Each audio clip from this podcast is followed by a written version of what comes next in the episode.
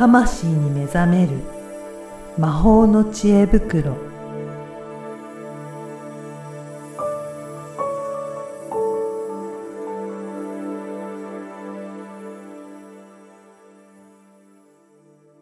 こんにちは、小ラボの岡田です。こんにちはリアルスピリチュアリスト橋本由美ですゆみさん、今回もよろしくお願いします。よろしくお願いします12月に入りましたね。ねえ早いなあほんね。うん。だか早いら、この時期はいつもそういうふうに言ってるような気もしますが、はい。もうなんかこのくだり3回目ぐらいのぐらい。で やってるかもしれないですね。はい。はい。あの、今までもゆみさんのこと何度か、なんかお話は聞いたような気がするんですけど、はい。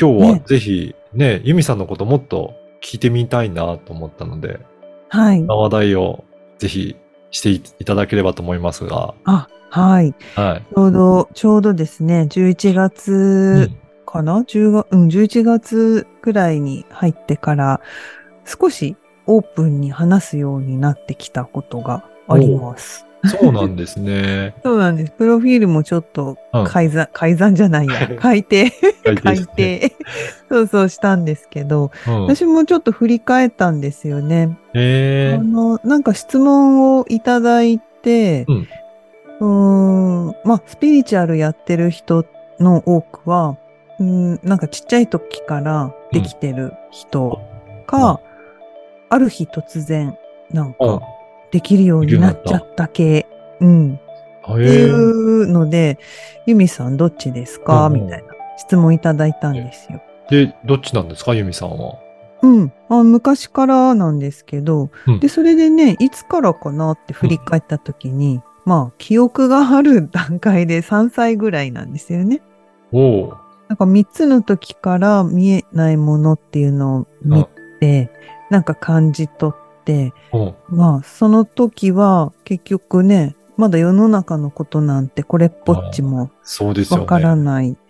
あの、普通にしおばあちゃんと喋る、ね、お父さんと喋るみたいな感じで、うん。そういう存在たちとも触れ合うみたいな。へえ、じゃあもう、別に自然な感じで触れ合っていたっていうことなんですか？そうなんですよ。なので、まあ、それをね、また思い出していて、で、4つの時から祖母と2人の暮らしが始まったので、はい。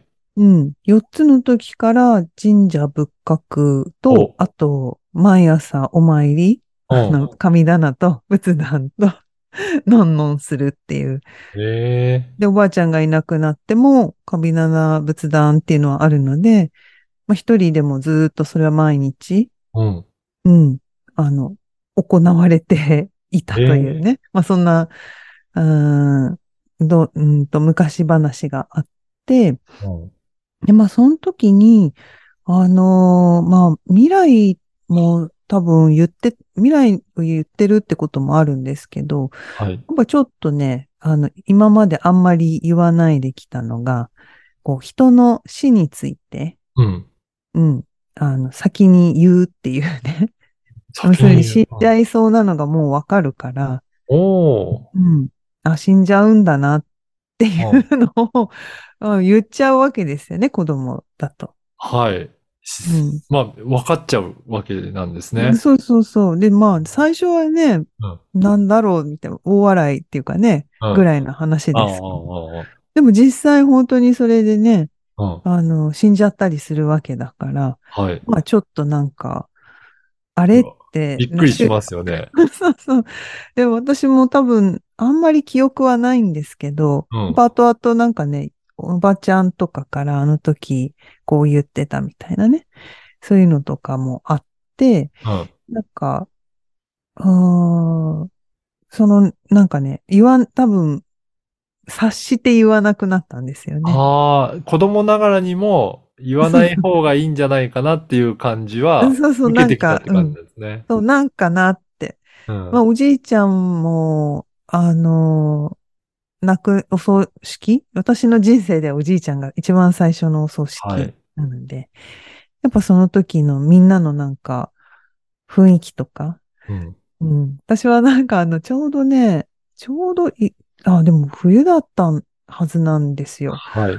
でもなんか、私の中であの、お家でお葬式をする家だったので、うん、うん、あの、応接間に祭壇が作られ、うん。ぼんぼりが回っていて、はい。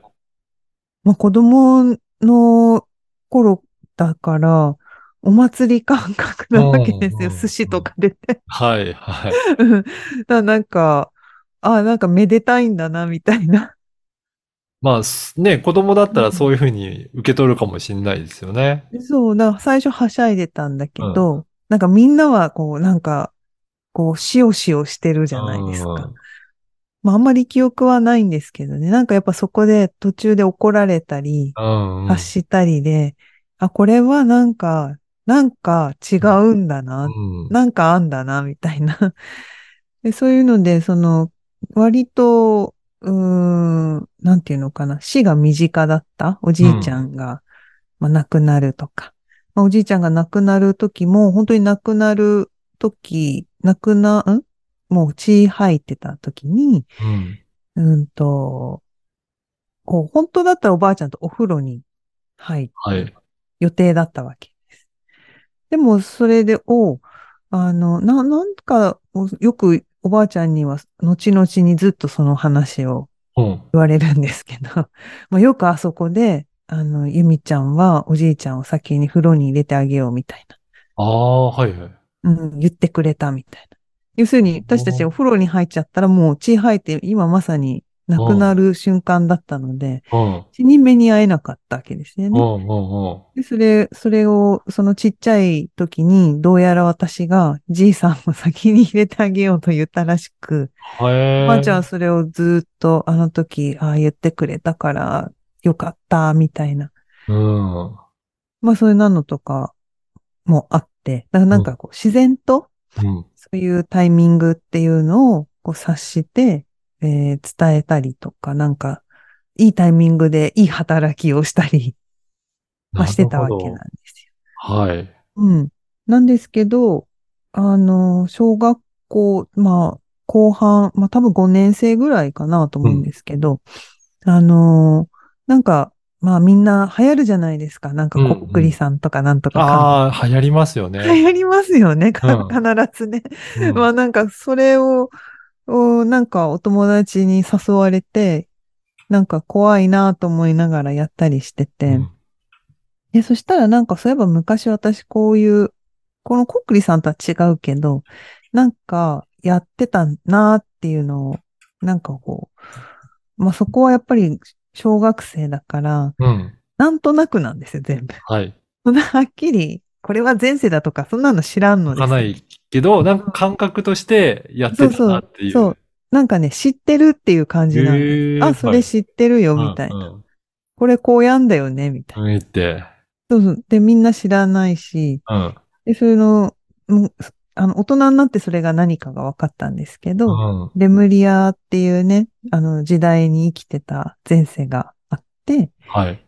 で、そのレムリアの時代にやってた儀式っていうのを、まあ、友達を巻き込んで遊び、遊び、ほう。ん、やってたから、す、スルスルできるわけです。ほで、それやったら、急に外が嵐になって暗くなって、雲、雲行き怪しくなって、で、もう、こう、窓が割れんばかりの音でもうすごい、地震じゃないう。けど、うん風で、だそれぐらいのもう嵐ですよ。へえ、それをややったことによって、そうそうそう、やった、った。そうそう、怒って、うん。まあみんなで怖くなってうん。逃げ出して。うん。で、そしたら、あの、私はその、あの、お化けというか真っ白い姿の真っ白い髪の毛の真っ白なおひげをうん。こう長く生やしたおじいさんがいて、うん。階段なのにエスカレーターみたいにおー、すごい。はい。あーってなって、うん。おじいさんだと思って、まあまあまあそういう体験とかを、はいまあその時も周りにも友達は何人かいて、あ、このおじいさんなんとかだみたいうん、へな。だからえ。みんな、えみたいな。え何言っちゃってんの？みたいな。うんうん。でもそっからやっぱり、まあ、なんか、あの、みんなね、受験、受験とかする学校だったので、はい。私は受験しなかったんだけど、まあなんかそういうのもあり、みんな、なんか、こう、触れずに、もう受験に没頭してうんみんなは行くんだけど、やっぱりなんかそこで、それをすごいことだっていうふうに捉えて、要するに肯定してくれる友達と、うんまあ、離れていく友達うんうんといて、で、まあ、肯定してくれる友達は本当今仕事でやってるチャネリングみたいな感じのことで、なんかいろいろアドバイスをしたりとか、へえなんかやってたなっていうのを思い出してですね。へえうん。じゃあ結構そういった子供の頃から自然とできていたっていうことなんですね。そうなんです。なんかね、分かってるっていうか、まあ、祖母、やっぱり、あの、これは心理学でも言われたりしてるんですけど、えっと、やっぱね、祖母と暮らしている人うん。っていうのは、あの、やっぱなんかその言い伝えとか、その神様の扱いとか、その昔、特に田舎の人とかね、うん。やっぱりその、うん、見えない、うんお百姓さんだったりするわけだから、うんこう見えないものの、その天気とか神様の力とか、水とか掃除とか、まあ、なんやかんや、うん、厳しいっていうか知識があるというか。はい。で、もう生活にそれが根ざしているので、だから、なんか毎日、こう、必ず神棚と仏壇に米をあげてからじゃないとご飯食べないとか。うん なんかそういう細かいとこですね。あの、ご飯食べる前に、なんか、あの唱える祝詞みたいなのがあって、うん。まあそれ宗教じゃなくって、はい。あの、大人にな、呪文のように唱えてたから意味がわかんなかったんだけど、まあ大人になると、ただ感謝を伝えている。うん。あのまあ、せっかくだから言うと、なんか箸取らば、箸を取らばってことです。うんうんうん箸を取れば、箸取らば、雨土みよの恩恵み、祖先や親の恩を味わい、いただきますって言って食べるんですへよ。ーはい。うん。だから、なんかね、その4つぐらいの時はもうそれを暗唱させ、うんうんうん。そしてなんか食べるみたいな。はい。もうそういうものだっていう感じで。そうそうそうそうね。うん。でもやっぱりそういうので、神社に行ったらこれしちゃいけない、こうするものだとか、墓に行ったらこうだとか、まあお寺さんとかでも遊ばせてもらったりとか、まあいろいろしてたから、その、やっぱり中学ぐらいな、中学高校で、みんながそういうこ知識を知らないっていうことを初めて知るんですそよ。うか。だから自然とおばあちゃんから、なんかそういう風になんか学んできたというか、日常生活の中でやっていったので、うん。自然と身についていってたっていうことなんですね。そうですね。知識として身についてもいるし、多分それを聞いたときにすんなり受け取っているのは、あの、子供だからだけじゃなくて、うん。多分しっくりしてるから、うんあそういうものだ。由美さん自身の感覚ともしっくり合ってたっていうことなんですね。そうそうそう。それで、まあ、おばあちゃんはあんまりそういうのわかんなかったけど、うん私がここの場所は気がいいねとかうーん。言って、うんなんか、ゆみちゃんがこう言っているとか言って。うん。うん。で、他の、あの、占い師のおばちゃんがいるんですけど、はい。あの、その人が、そうだよ、ここ気がいいんだよ。おー。で、なんか、こう、わか、やっぱ子供は分かってんだね、みたいな、へーそういうのとか。まあまあまあ、皆さんもね、多かれ少なかれ多分あると思うんですけど、まあなんかそういう体験で、えーまあ、一番はその小学校の時の体験が衝撃で、うんこういうことがあったよっておばあちゃんに言った時に、はいまあ、えらい怒られてです。で、もう、他言無用というか、言わない、やらない、い一切やらない、一切言わない。だけどやっぱり、それは尾を引いて、中学、高校になっても、まあなんかちょっといろいろあったりして、うん、そんな感じだったんです。そうなんです。やっぱり、まあもともとそう言って、感性として備わってるものもあるけど、周りの目を気にしたりとか、友達の関係とか、いろいろあるので、徐々に、まあ周りには言わないとか、やらないようになってきて、それで、まあ成長してきてるっていうことなんですね。そうですね。多分ね、似たような人は多いんじゃないかなと。はい、多いっていうか、うん、うん。似たような人はいるんじゃないかなと思うので、あの、こうやってオープンにすると、なんていうのかな。あ、生きてていいんだなと思ったりとか、ね、ちょっと究極だけど。ね、あでも、ぜひね、今日のお話なんかも聞いてみて、やっぱり自分もそうだったとか、ちょっと周りには言えなかったけど、ちょっとそういったこともお伝えしたいという方いらっしゃれば、ぜひ連絡していただいて、いろいろお話も聞かせてもらえるといいですよね。うんうん、そうですね。ぜひね、あの、ポッドキャストの質問のフォームに、はい、こんな体験ありましたとかね、書いてもらえると、なんか、いいですよね。そうですね。だから、今後のね、えー、まあ、取り扱いというか、どういうふうにしていけばいいかっていうところも、ユミさんの経験からいろいろお伝えいただけるのかなっていう気もしますね。